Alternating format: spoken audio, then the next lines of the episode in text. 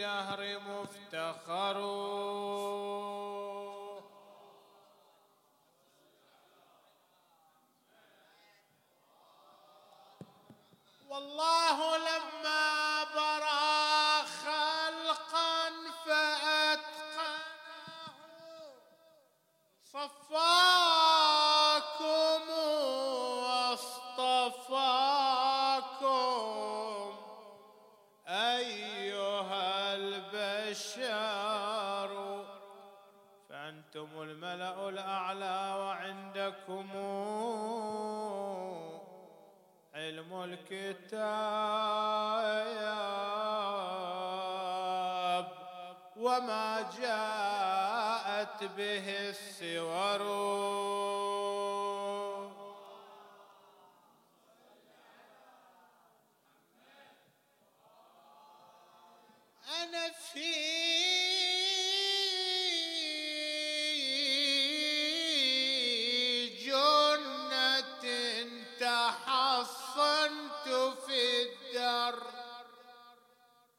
أنا في جنة تحصنت في الدر بولائي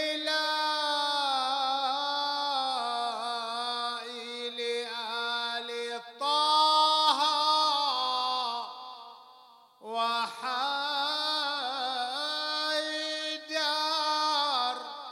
فإذا الكون كله جاش بالشام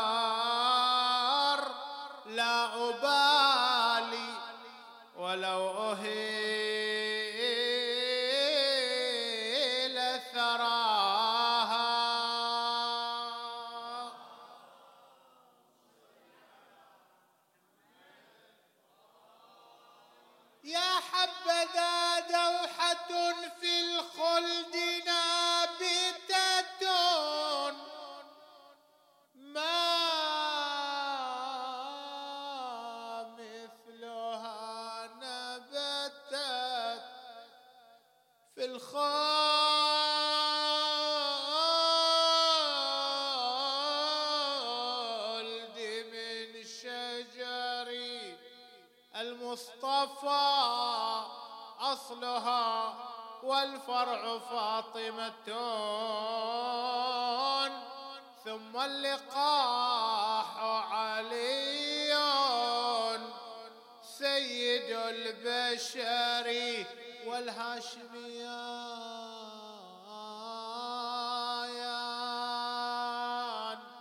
صبطاه لها ثمر.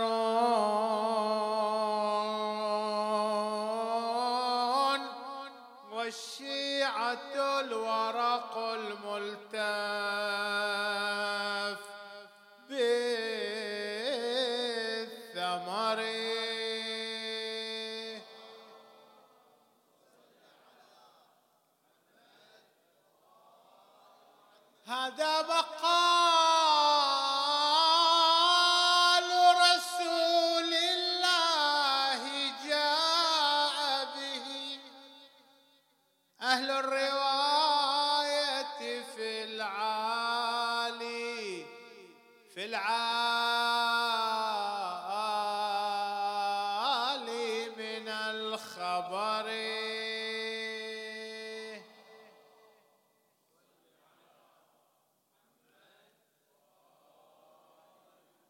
اسعد الله أيامنا وأيامكم وبارك الله لنا ولكم عيد الولاية وولادة موسى بن جعفر الكاظم صلوات الله وسلامه عليه. رزقنا الله وإياكم في الدنيا زيارته في الآخرة شفاعة. لا فرق الله بيننا وبينهم طرفة عين أبدا. لي في هذه المناسبة عدة وقفات أيها الأحبة أمر عليها إن شاء الله وأسأل من الله التوفيق ومنكم القبول. الوقفة الأولى حول ولادة الإمام الكاظم عليه أفضل الصلاة والسلام والاختلاف بين الرأيان أو الرأيين الموجودين في ولادة الإمام. طبعا ولادة الإمام ما موجود عندنا رواية عليها موجود عندنا قول تاريخي. خلينا نفرق شوي بين أمرين مهمين. مرة يجيني الخبر برواية منصوصة. عطنا مثال.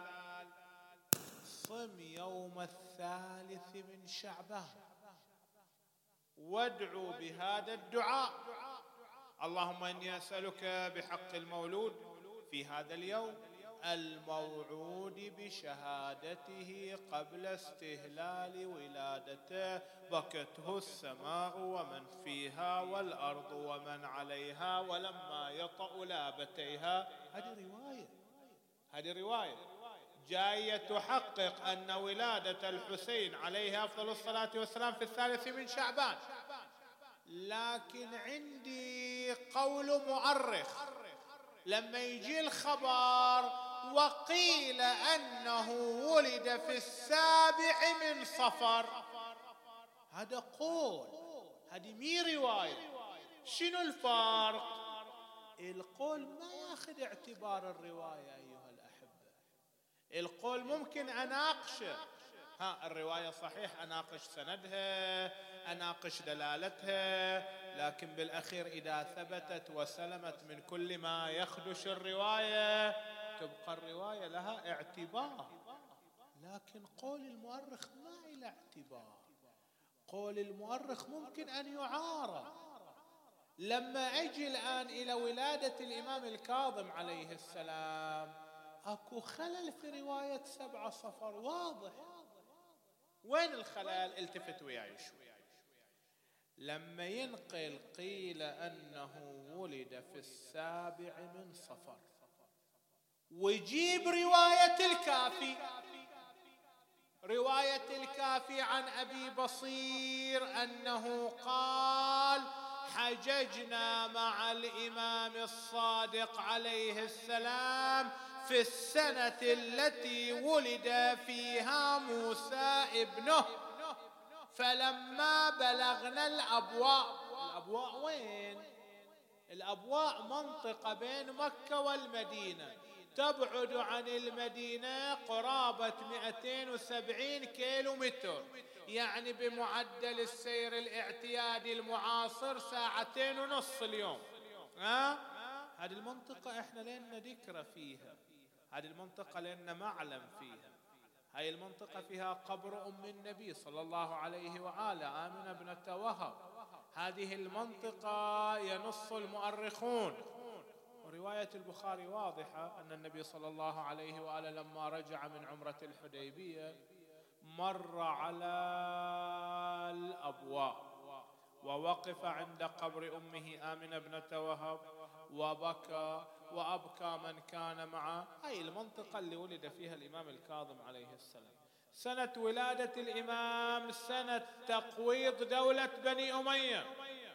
هذا ولادة بأبي وأمي ولادة مميزة سنة 128 128 هي السنة التي انتهت فيها الدولة الأموية واستهلت فيها الدولة العباسية.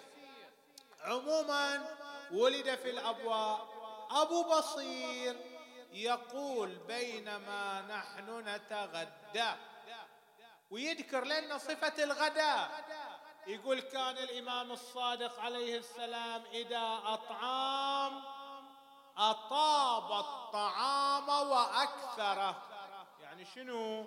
يعني إذا دعا الناس على مأدبة الغداء يكثر من الطعام ويطيب الطعام لمن يدعوه.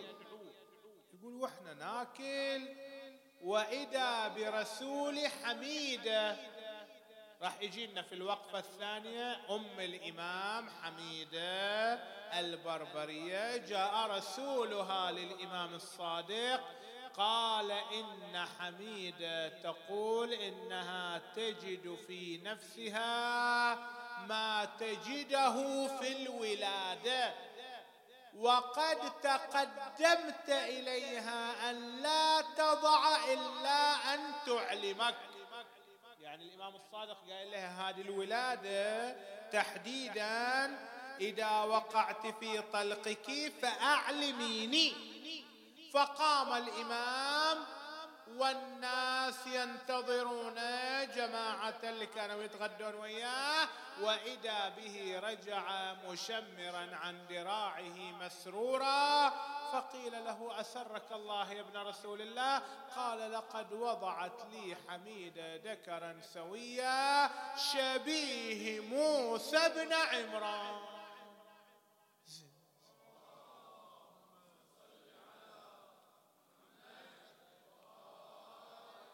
اللي يروي خبر ولادة الإمام في صفار يروي هالرواية.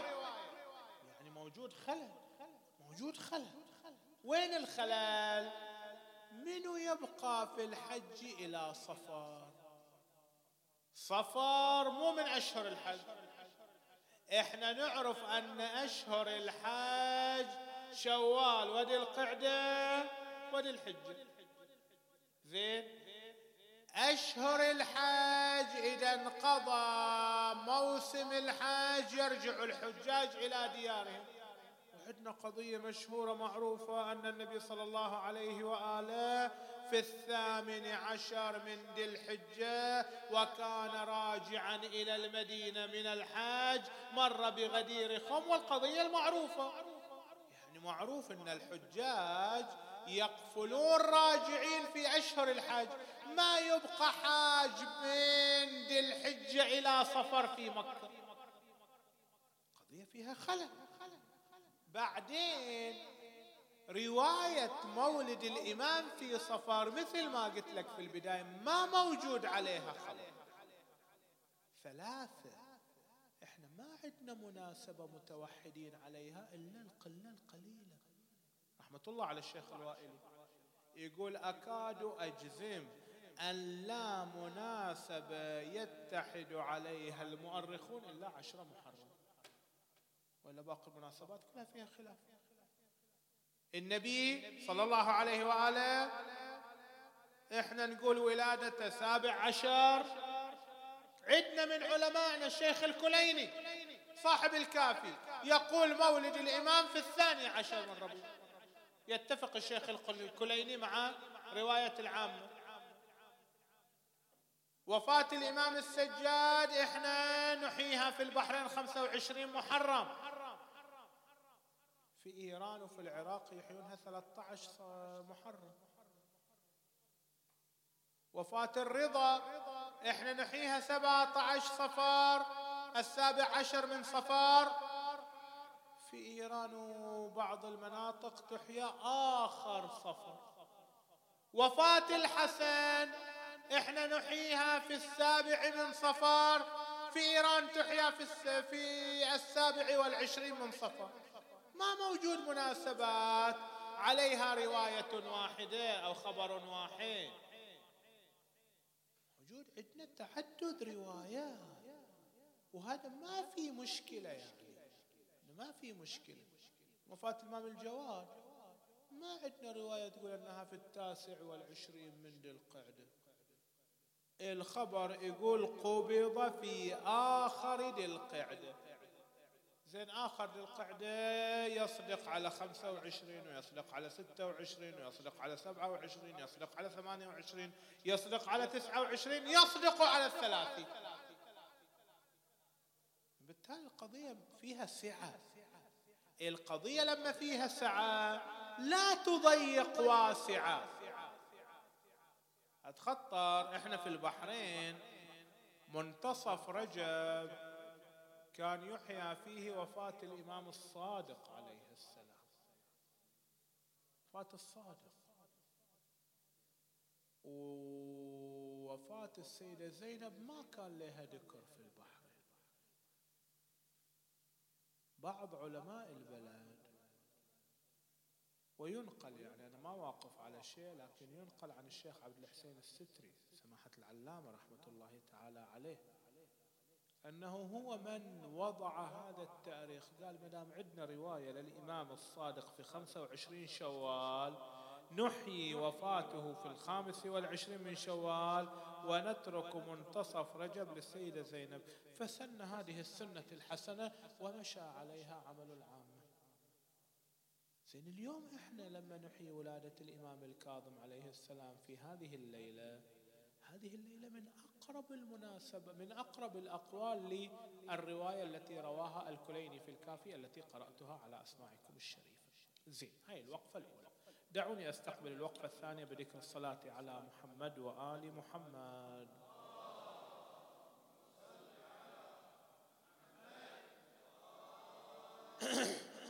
الوقفة الثانية حول أم الإمام. أم الإمام عليه أفضل الصلاة والسلام جارية. ومهم نلتفت إلى أم الإمام الكاظم عليه السلام. لأن ظاهرة الأئمة من جواري افتتحت بالإمام الكاظم.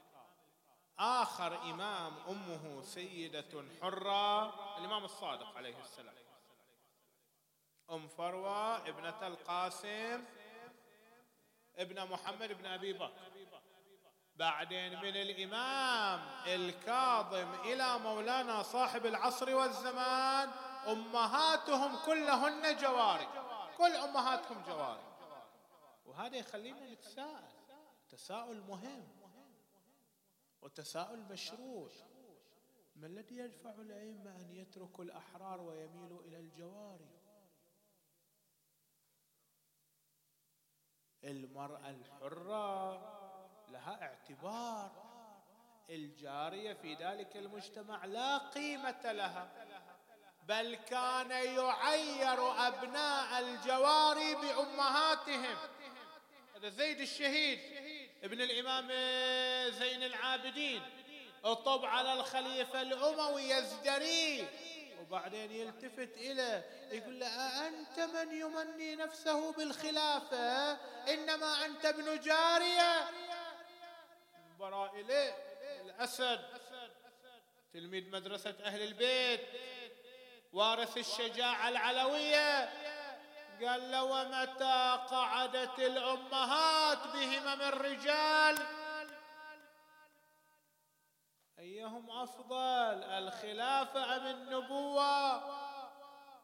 النبوة اللي أعظم من الخلافة والإمارة.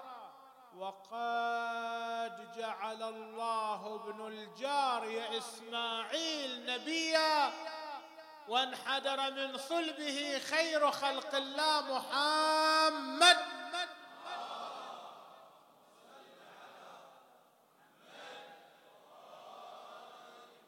كان معيرة كان ملمس. زين الأئمة الأئمة خير الخلق. نسبان علمان فضلان. أي باب يطرق الإمام مغنم للمسلمين مغنم لأهل ذلك الزمان. شلون يترك الأحرار ويميل إلى الجواري تنبه إلي جيدا الأئمة يتزوجون لغايات. يتزوجون لغايات. يعني أنت لما تقرأ في سيرة الإمام الجواد يتزوج أم الفضل مرأة منحرفة أكو غاية. لما تقرأ في سيرة الإمام الحسن يتزوج من جعدة ابنة الأشعث وهي امرأة منحرفة أكو غاية. لكن ما شوف التفت لها الفارق المهم. ممكن يتزوج من منحرفة. ممكن يتزوج من امرأة تعيش حالة الانحراف. لكن لا يرزق منها الولد ها؟ الإمام الحسن ما رزق. من جعده. الإمام الجواد ما رزق من أم الفاضل. في إشارة إلى أن هذه النطفة الطاهرة لا تستقر في رحم النجس. من هنا نلتفت إلى قضية مهمة. أن أمهات الأئمة أرحام مطهرة ولهن واقع يجب الالتفات إليه. هذه السيدة أم الإمام الكاظم عليه السلام. يناديها الإمام حميد المصفات. كسبيكة الذهب يعني شنو؟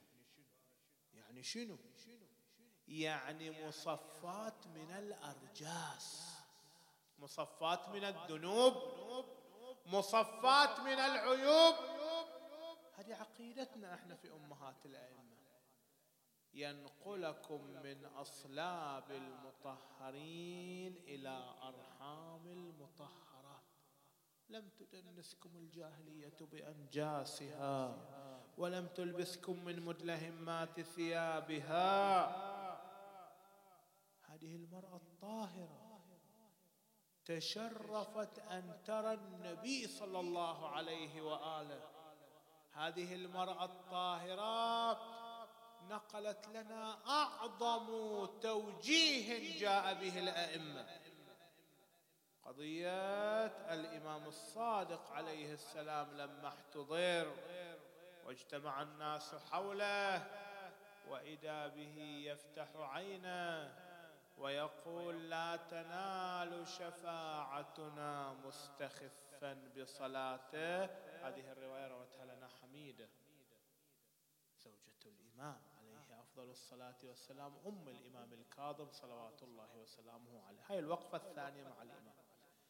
الوقفة الثالثة مع الإمام دعوني أستقبلها بذكر الصلاة على محمد وآل محمد.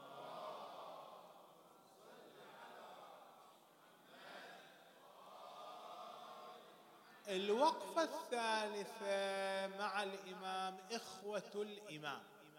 طبعا الإمام الكاظم عليه السلام مو أكبر إخوته أخاف واحد عنده اشتباه أن الإمام في أكبر الأخوان. لا. الإمام مو في أكبر الأخوان. الإمام في أمر الله.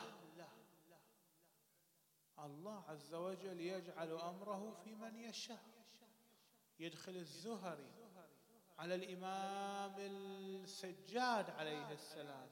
يقول له إن كان كون لا أرانا الله إياه فلمن الآن فقال لولدي محمد قال هل لا جعلته للأكبار؟ مو تخليها لأكبر أبنائك أفضل. قال لا شأن لنا بهذا إنما هو عهد معهود من الله ورسوله. هذا ترتيب الله عز وجل. الإمام أكبر إخوته عبد الله. عبد الله وبه يلقب الصادق أبو عبد الله. عبد الله هذا يسمى الأفطح. الأفطح لعاهه في قدمه لقب بها. فهو اولا ليس فيه أمر الإمام. بعدين فيه عاهه والعاهه مانعة من وصول الامامه لكن هذا الولد ادعيت له الامامه وصارت إلى فرقة تسمى الفطحية. من أبناء الإمام الكا... من أبناء الإمام الصادق إخوة الكاظم عليه السلام. الفقيه الجليل علي بن جعفر. صاحب المسند. علي بن جعفر. هذا أدرك الإمام الجواد. عمر. وكان شيبة بهية فقيه من فقهاء الأمة الإسلامية. يطب عليه الإمام الجواد يقوم يقبل ما بين عينيه يرفع شسن عليه استنكروا عليه. قالوا له انت عم ابوه انت رجل فقيه عالم وهذا ولد صغير. تصنع معه ما تصنع. فرفع شيبته بيده وقال ما أصنع؟ وقد أهل الله جل وعلا. هذا الصبي للإمامة ولم يؤهل هذه الشيبة. هذا درس عملي مو كلمة أنا أقولها على المنبر أحبتي. هذه تحتاج إلى نفس تحتاج إلى توطين نفس تحتاج إلى نفس عالية. أن الإنسان ينصاع لأمر الله يكون متحكم فيه عقي متحكمة في سلوكه عقيدته. اليوم إحنا ما عندنا الكثير منا ما يحمل هذه النفسية. ما يقدر يتجرد هذا الرجل من كبار الفقهاء من أبناء الإمام الصادق عليه السلام إخوة الكاظم. موجود عندنا إسماعيل. إسماعيل صاحب فرقة إلى اليوم موجودة ما اندثرت. الفرقة الإسماعيلية. إحنا في البحرين نسميهم البهرة. هذا إسماعيل ما ادعى الإمامة ادعيت له الإمامة ادعيت له وقضيته مشهورة معروفة أنت ابن منبر ما يحتاج أسالم على معرفتك. هذا ثلاث مرات الإمام في وفاته يوم اللي مات يوم اللي خلوه على المغتسل يوم اللي أنزلوه في قبره. كشف عن كفنه قال من هذا؟ قالوا ابنك إسماعيل. قال أحي أم ميت؟ قالوا ميت. ثلاث مرات وادعيت الإمامة إليه. ولا زالت فرقة قائمة إلى اليوم.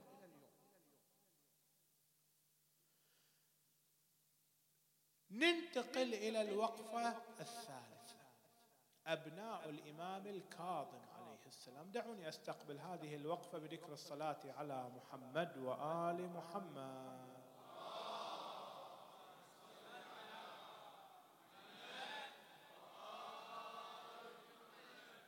اللهم صل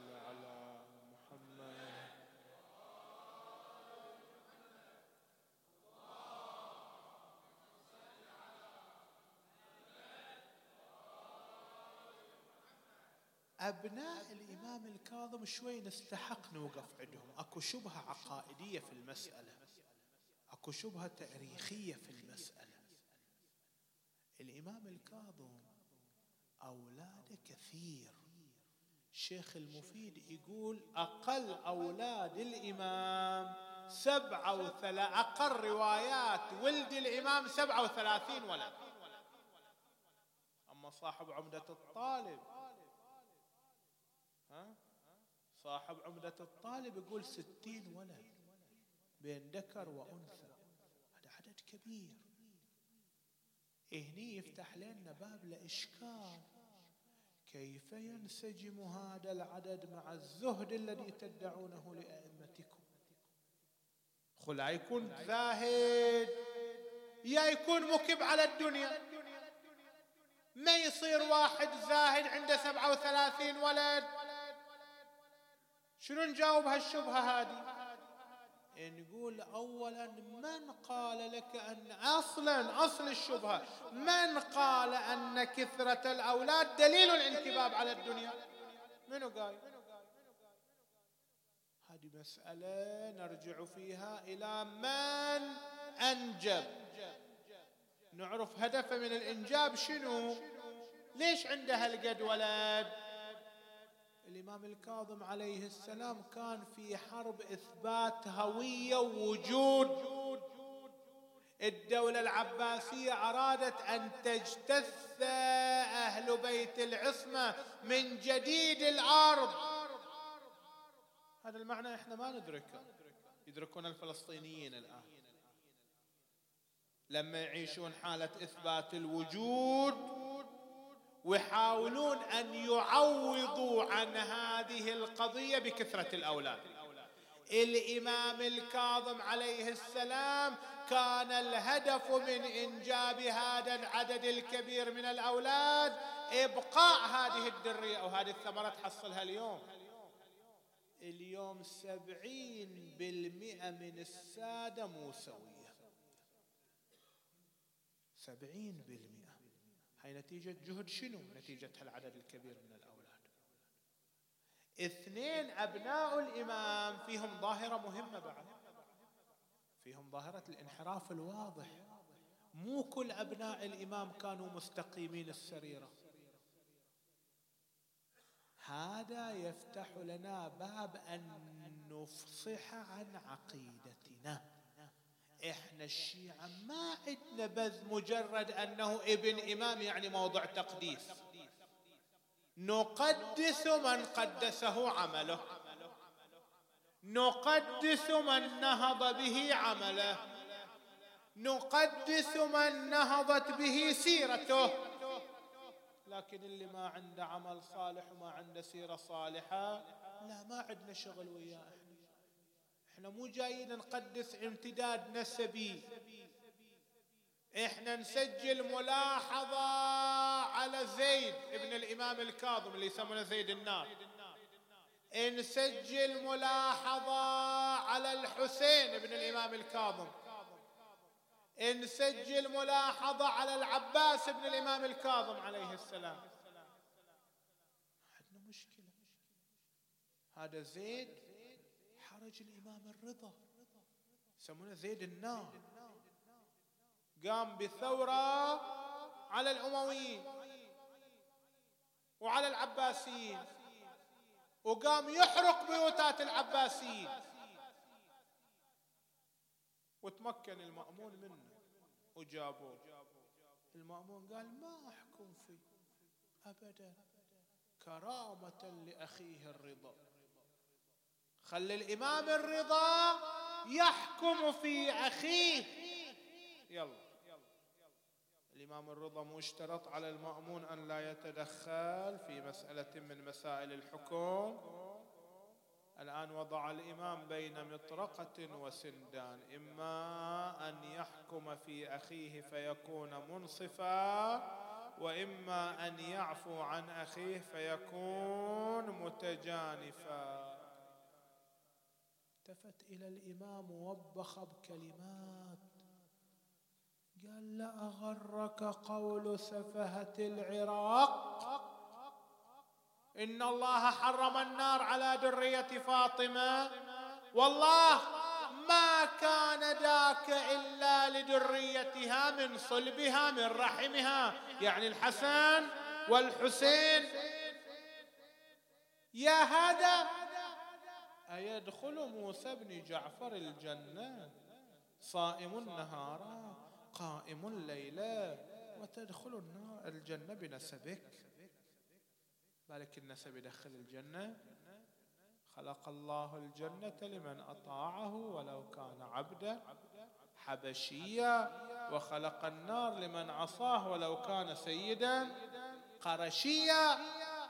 بخل الإمام سجل ملاحظة عليه ما عندنا مشكلة أصلا هذا الانحراف في أبناء الأئمة فلسفته أن أبناء الأئمة يقدس من قدسه النص يعظم من عظمه الناس لا واحد يتوهم أن لمجرد أبوه إمام إحنا موضوع تقدير عندنا.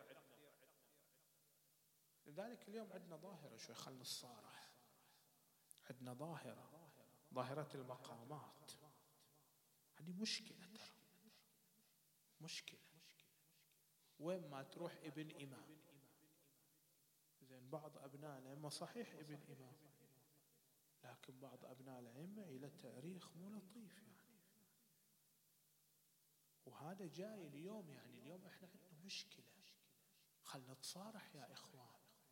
مشكلة كثرة الأضرحة. اللي راح تختلط الأوراق فيما بعد. راح تختلط الأوراق. يعني أنا أخاف أخاف أن تصير ظاهرة تؤخذ على التشيع. هذا الفكر العظيم جهود علماء مداد علماء. علماء ترى بنوا التشيع بجهود بدماء. روح اقرأ سير علمائنا. مو اليوم أنا أبحث عن مفردة واحدة فتخرج لي في كل كتاب كتب علماءنا بنوا التشيع بعماعين بشموع. رحمة الله على السيد نعمة الله الجزائري.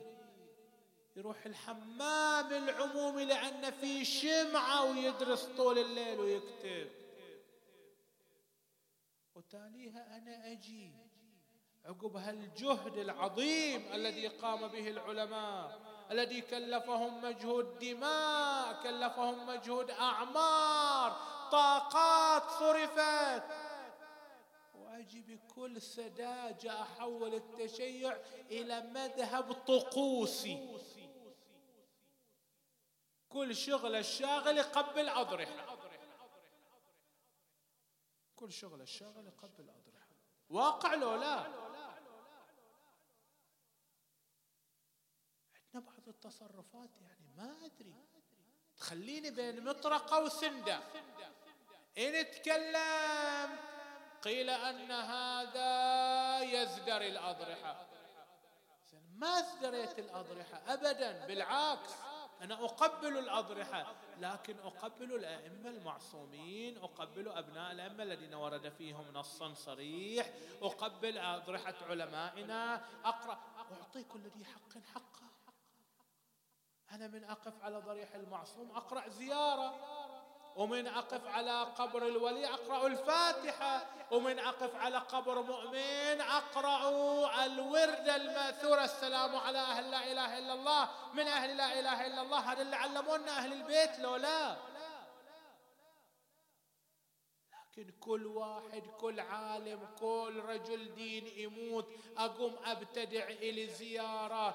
أحاكي فيها زيارة المعصوم. ترى زيارات المعصومين متون تعريفية بالمعصوم. زيارات المعصومين مو بروتوكولات تقرأ عند أضرحتهم. زيارات المعصومين متون تعريفية بمقاماتهم. أنا عامي ما أعرف العباس بن علي منو. يعلمني جعفر بن محمد بمقام العباس أشهد أنك لم تهن ولم تنكل وأنك مضيت على بصيرة من امرك ما يصير آخذ هالعبارة وأخليها أنا من جيبي إلى فلان من العلماء أو فلان من الفقهاء أو فلان من ال... ما يصير. خلي يكون عندنا وعي شوي. يعني ما أتكلم ويا الوجوه الطيبة المؤمنة. أتكلم ويا ظاهرة الآن قاعدة تأخذ مدى واسع. يعني اليوم إحنا نتكلم عن البقاع المقدسه في ظرف سنة سنتين تروح تشوف زادت القبب وزادت المنائر وزادت الأضرحة وزادت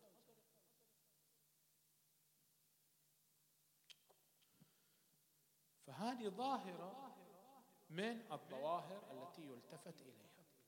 الظاهرة الأخيرة أمر بسطور حول حياة موسى بن جعفر استقبلوها بالصلاة على محمد وآل محمد.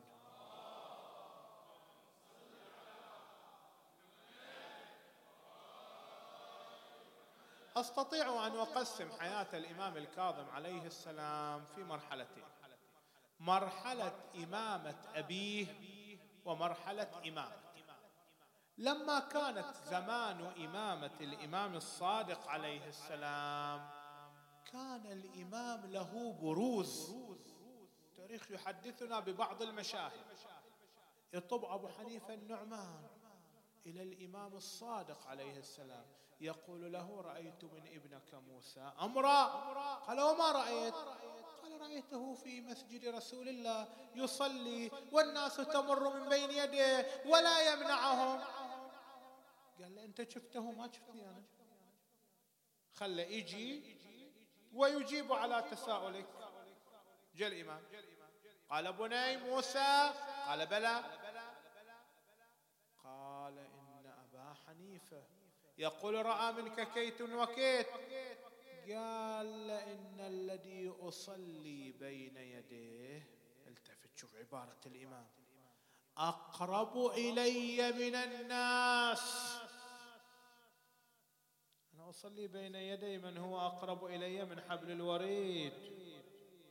أنا مو أقعد أنشغل بفلان مر علي وأوقفه وفلان مر علي وأبند عليه الطريق وفلان ها؟ قال يوم من الأيام مر أبو حنيفة النعمان على الإمام. وكان لم تختط عارضيه. بعد شاب قال يا هذا أين يضع المسافر في بلدكم؟ يعني وين يقضي حاجته؟ الإمام اختصر باب فقه كبير في عبارته. قال ليتوقى شطوط الأنهار ومساقط الثمار ولا يستقبل القبله ولا يستدبرها ولا ويرفع ثيابه ويأمن من الناظر ويضع حيث شاء. قال لمن من المعصية؟ التفت هذا الجواب من ولد من إمام ما اختط عارضيه من من المعصية؟ هذا بحث كلامي كبير. المعصية تصدر من الناس تصدر من الله تصدر من قال لا تخلو من ثلاثة. إما أن تكون من الله فإن كانت منه فكيف جاز له أن يعاقب عليها؟ وإما أن تكون من الله والعبد معا شراكة فالله أقوى الشريكين. وأقوى الشريكين أرحم بأضعفهما. وإما أن تكون من العبد فلله الخيار إما أن يعفو وإما أن يعذب هذا موقف الإمام. هذه عظمة الإمام. إحنا اليوم نوالي أئمة عظماء. ظهرت عظمتهم بأقوالهم وأفعالهم. أسأل الله عز وجل أن يعودنا وإياكم وأن يتقبل أعمالنا وأعمالكم بذكر الصلاة على محمد وآل محمد.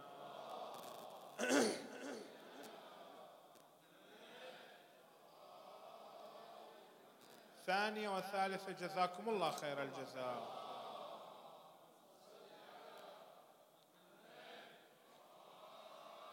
اللهم صل على محمد وآل محمد. اللهم صل على محمد وآل محمد يا مستمعين النظام. صلوا على البدر التمام محمد الصالح اللهم صل على محمد وآل محمد وصل على باب الحوائج موسى بن جعفر الكاظم. ابن النبي محمد الصالح روى شيخنا الكليني عليه الرحمة عن أبي بصير عن الصادق عليه السلام. ابن النبي محمد الصالح اللهم صل على محمد وآل محمد. قال حججنا مع الإمام الصادق عليه السلام في السنة التي ولد له ابنه موسى عليه السلام. فلما صرنا بالأبواء ووضع لنا طعام الغداء وكان مولانا الصادق إذا أطعم أطاب الطعام وأكثره فبينما نحن على المائدة إذ جاء رسول حميدة. وقال إن حميدة تقول لك قد أخذها ما يأخذ النساء وقد أعلمتها أن إذا أخذها الطلق أن تؤذنك بأمرها. فقام الإمام الصادق عليه السلام وذهب إليها وسرعان ما عاد مشمرا عن أذياله مبتسما فرحا. فقلنا له يا ابن رسول الله أسرك الله؟ قال لقد ولد لي الكاظم.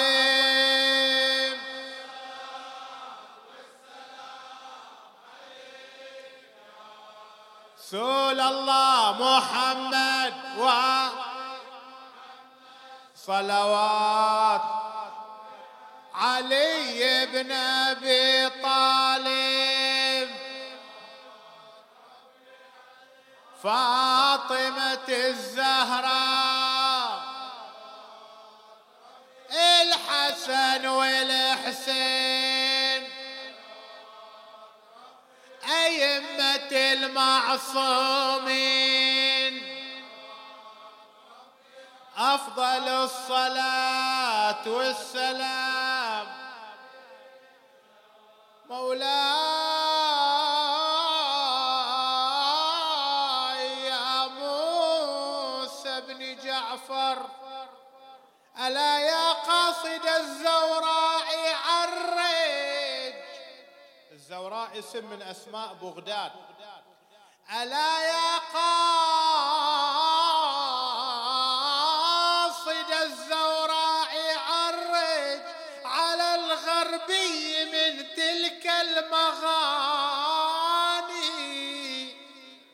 ونعليك أخلع وأخضع خشوعا إذا لاحت لديك القبتان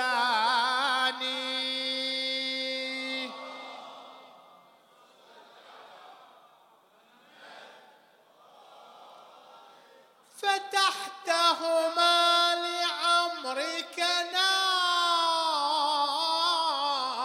موسى ونور محمد متقابلان.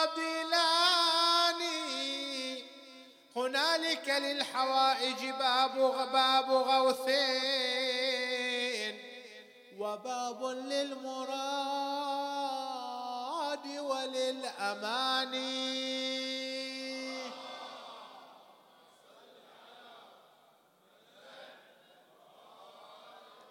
هناك من المكين يشع نورا.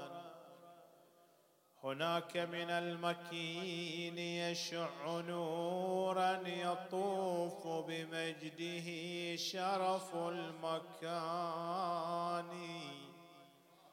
كأن الكاظمين الغيظ طرا كأن الكاظمين الغيظ طرا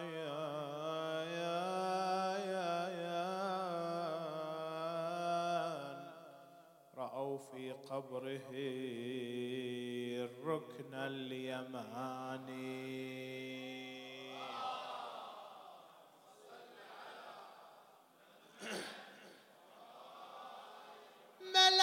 ملائكة هناك تطوف سبعا على من يخزن السبع المثاني. الله أكبر. تعرف شنو يقول يعني؟ يقول الملائكة تطوف سبعة أشواط. على منو؟ على خازن السبع المثاني يعني خازن القرآن. ها؟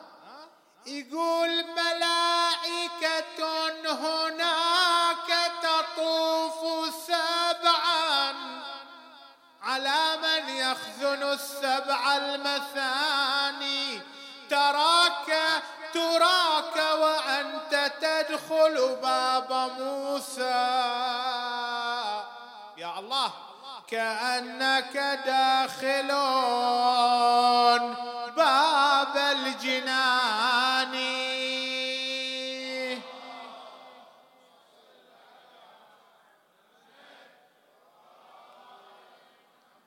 وموسى في يديه عصاة موسى.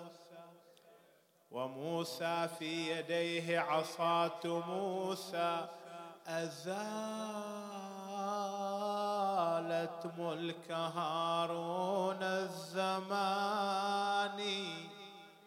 وحولت القبور إلى قصور. وحولت القصور إلى دخان خليلا ينظر هذا وهذا. تعالى مبدلا عرشا بثاني. قفا في آيتي طي ونشر بأي الآيتين؟ تكذبان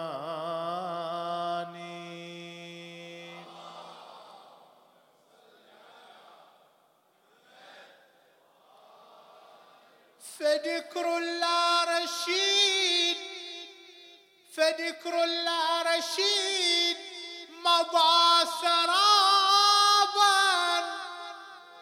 وموسى ذكره مثل وموسى ذكره مثل الأداء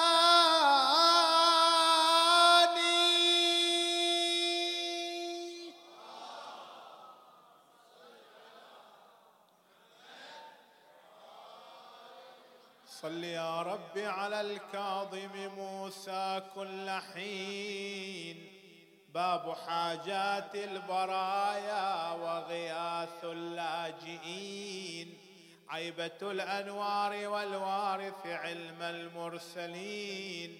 وحليف السجدة الأطوال بين السجدات.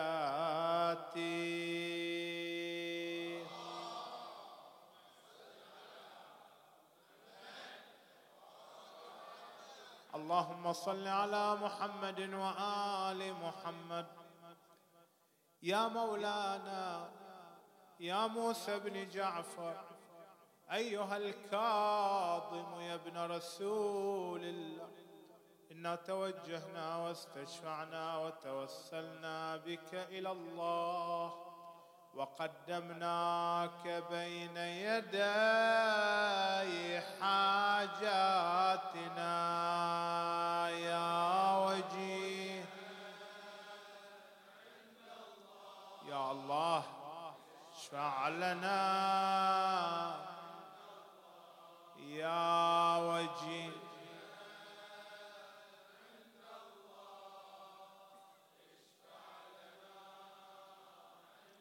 الله. يا وجيها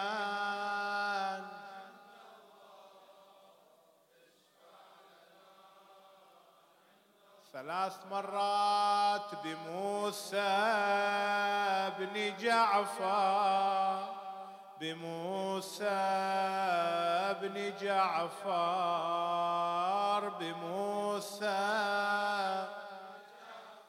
اقضي حوائجنا فرج عن مرضانا فرج عن بلوانا اكشف كرب المكروبين. فرج اللهم عن المعتقل.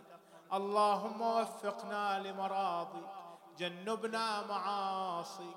اصلح لنا حواتمنا لا تخرجنا من هذه الدنيا حتى ترضى عنا.